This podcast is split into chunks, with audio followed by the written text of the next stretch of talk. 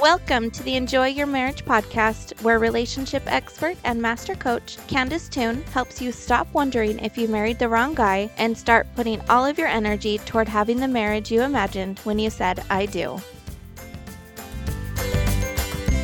Sup, bees? We're here today talking about fear. Fear? Yep, fear. Why fear, you ask? Well, because I've built this beehive to help women who are afraid in their marriages find solid ground and security so they can build the life they imagined when they said, I do. Now, this is important, so hang with me. I want you to check in right now to see if you found yourself objecting to what I just said. Your objection might have sounded something like this, but I'm not afraid in my marriage. I don't know why she's even mentioning that. Is this podcast for women who've been abused or betrayed or something? Because that's not me.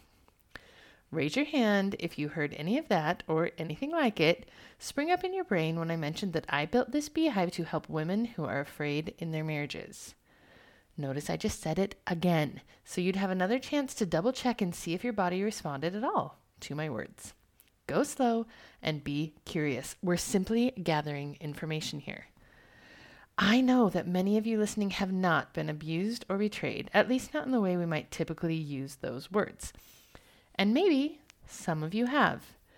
Please know that you are welcome to be part of this podcast's audience either way. The concepts we discuss here apply to all kinds of marriage challenges, and ascertaining the severity of conflict is not the goal of today. The goal of today is to tell yourself the whole truth by examining your gut response to this episode's opening lines. If your response was some version or degree of, wait, what? I'm not afraid of my husband. Let's take a closer look together. Not because I think you're lying, you might be completely right. And you might not be. I believe you deserve to know exactly what you're dealing with, both internally and externally, as you work to improve your connection with your forever guy. Makes this process a whole lot easier. So, if your internal reaction was, but I'm not afraid of my husband, why do you think your brain offered you that? Maybe it's because you really aren't afraid. Or maybe it's because you don't want to cast what could look like shade his way. Maybe you don't want to give the impression that you're disparaging any part of your relationship. Could also be that you're not afraid of him exactly, but you are afraid of something else that makes relating to him in the way you want sort of hard. Maybe you're afraid of debt or of feeling inadequate or something that may or may not happen in one of your children's futures. The list of things to be afraid of could get pretty long, don't you think? Me too. And here's the catch when it comes to fear it can be really tough to tell ourselves the truth about our fears because most humans have been socially conditioned to think that fear is a bad thing. Even though most of us feel fear in varying degrees several times a day. I think it's kind of weird that we many of us feel pulled to hide something that is actually a pretty universal experience. Why is that? Most likely it's due to one of three things. First, we think fear means something bad about us. I'm weak or a pushover. Two, we think fear means something bad about him. He's unkind or controlling.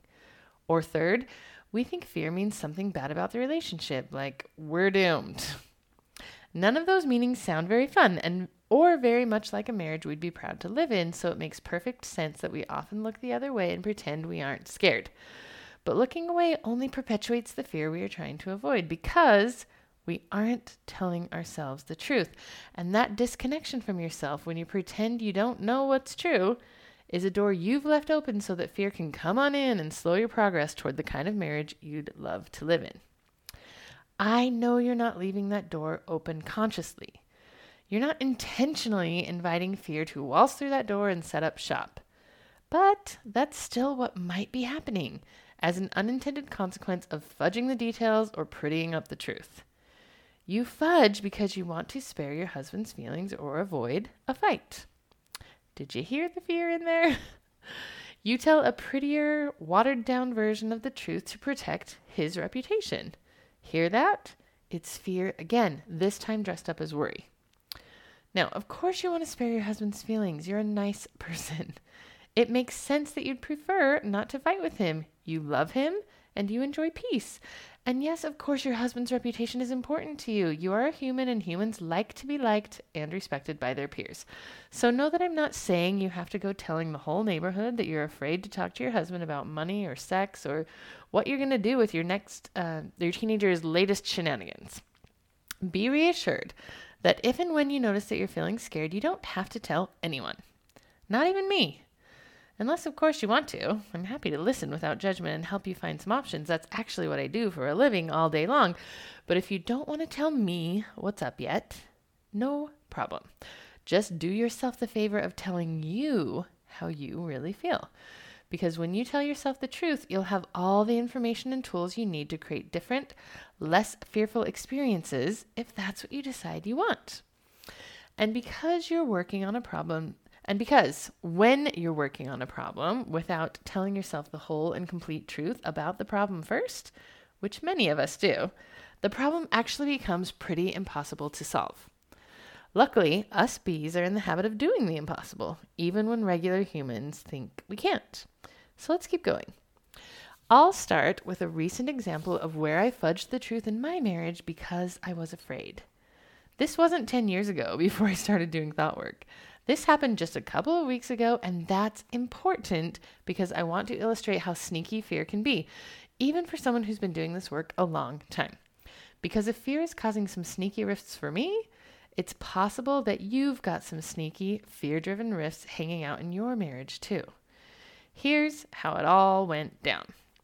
Husband and I had just finished doing some holiday shopping and we're going to go grab a bite to eat on the way home. I knew I wanted Zao, which is an Asian, cafe, but I had a hunch that husband wouldn't. So here's how I told him that I wanted to go to Zao. Hey babe, let's grab dinner. Do you want Super Chix or Zao or maybe R&R barbecue? Then I waited for him to choose, which he did. Sounded like, yeah, R&R sounds good. So we went there. But that's not all.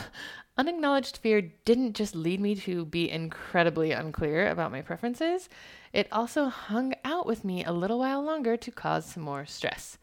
Went a little like this. So there we are, standing in the ordering line, and I'm just watching my brain remind me that I wanted Zao, and I don't want R&R at all. And I could say something, but I probably won't, and we're already here, and people are waiting, and I don't want any of that food up there on the menu, and round and round and round and round, and I still didn't say anything out loud. Now, this is the part of the story it would be really easy for me to judge me. Might sound like, what the heck are you doing? Why don't you just speak up already? I mean, sweetheart, you deserve to have what you want. Just speak up and take it. And even though we could say all of those sentences in the very nicest possible tone, they could still sound a little bit scary because there's a bit of implied reprimand in there. You hear it? Like I'm doing something wrong if I don't just get it together to directly say, let's go to Zao. Maybe I am doing something wrong, but maybe not. Maybe I have a good reason for not being direct as direct as I could be. I probably do have a good reason for that. My job is to lean in and find out what the reason is. Because if I don't lean in and explore, I only demand change instead. If I do that, no leaning, no exploring, just demanding that I change. I have just become another scoldy person for me to be afraid of. Which is going the wrong way if connected relationships are my goal. So instead of jumping to tell myself that I should do something different, I lean in, I listen, and I hear me explain why I didn't just say what I wanted with curiosity, not judgment. Why did I hide the restaurant I wanted in a list for him to choose from? What did I think would happen if I just made the decision myself and invited him along? At first, my brain was like, nothing. Fear is so unnecessary here. Come on now. Which is all scoldy and self censory again. so I asked another time in a really nice, super loving whisper Hey, what's going to happen if you just say where you want to eat? Well, I might be turned down. Okay, and if you are, then I'll reinforce my long held story that my preferences don't matter when we make choices together. Oh, of course. If that were true, of course you'd feel scared. Fear makes sense if the reality is that your preferences don't matter when you and your husband make choices together. You feel that, B? That's what it feels like when connection and safety enter the room. Asking the questions and listening for the answers gave me the gift of knowing that I was feeling fear because I was believing that my preferences wouldn't matter in a choice husband and I were making together. I didn't want to be dismissed, so I didn't speak up. That makes sense. If it's true that my preferences don't matter, which it might be true, but it might not be. When I let myself see all of that, I then claim the power to decide whether or not I want to wiggle my painful theory by testing it out. I can actively, purposefully choose whether I want to further investigate a story that's hurting me to see if it's okay to let it go or to see if it's important for me to keep holding on so tight. Please hear me say that fear is real.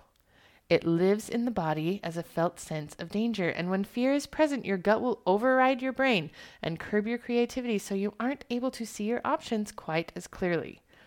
Fear also distracts you from pursuing the things that you are meant to have in the world. Things like the dinner you'd prefer to eat and the connection you'd prefer to have with your husband, which is what I unwittingly sacrificed when I didn't say what I wanted to eat because I was afraid my preferences wouldn't matter to him. So I ended up making my preference not matter to me either by not doing myself the favor of speaking my preferences aloud.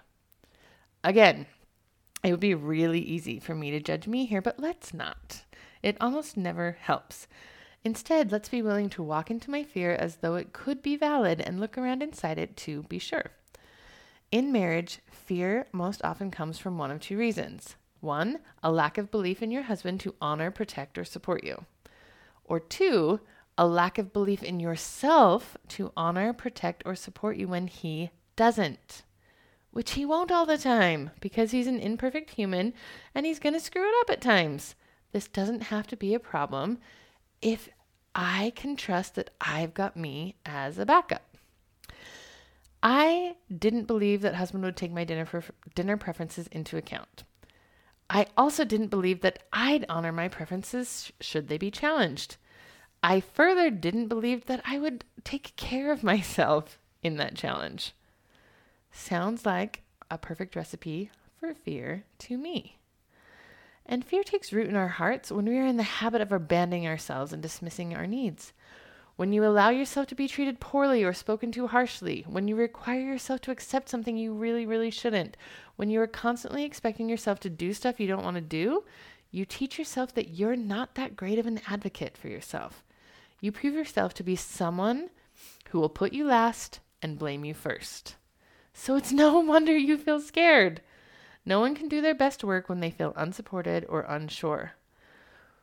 What's likely is your husband will probably support you a lot of the time, and sometimes he won't. Maybe because he's mad, maybe because he's oblivious or thoughtless or just plain tired. The reason doesn't matter because the remedy is that you become someone who is willing to take yourself seriously and support you no matter what. You've got to become someone who listens to your fears as though they really matter. Sometimes you'll discover that your fears were invalid, and that's okay. The point is to hear yourself out and decide how to proceed after you've had that exploratory chat with yourself, not before.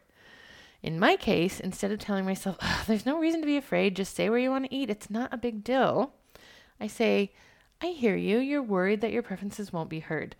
That would feel scary. Let's check to see if you might be wrong about that. We'll give him a chance to hear you, and if he doesn't, we'll regroup. I'll be with you the whole time. You ready? Let's go. The best news is you can give yourself the, fence, the felt sense of being heard and validated. You don't have to try to convince yourself with shallow reassurances that it's not a big deal or it'll all be fine. You can take the time to hear yourself out, and when you do, you will be less afraid. I promise. A solid, supportive friendship with yourself is the foundation of a fearless marriage. Some people might say that strengthening your relationship with yourself is a fluffy effort, but it isn't. If you don't know that you can rely on yourself, you can't do anything, at least not as effectively. Scrimping on the foundation of your relationship with you will compromise every effort you make in your relationship with him. So be nice to you. Listen hard to what matters in your mind. You deserve to be your own best friend. And if you want some more support to help make that happen, mark your calendar to join us bees for a Wife on Purpose book club running from December 5th to December 8th. Grab your free e-copy at candicetoone.com backslash resources and start reading today. Then join us to discuss what we've learned, answer any questions you have about the material, and then we'll coach you through your stickiest marriage question.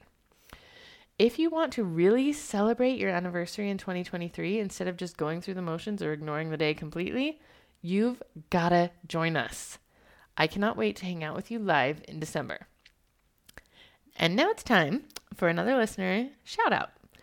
Thanks, Brooke, Brooke R, for listening and leaving a review. I appreciate you. She says, Candice expertly teaches how to make your relationship so much better by understanding what you're thinking and how it can help or hurt your own reality.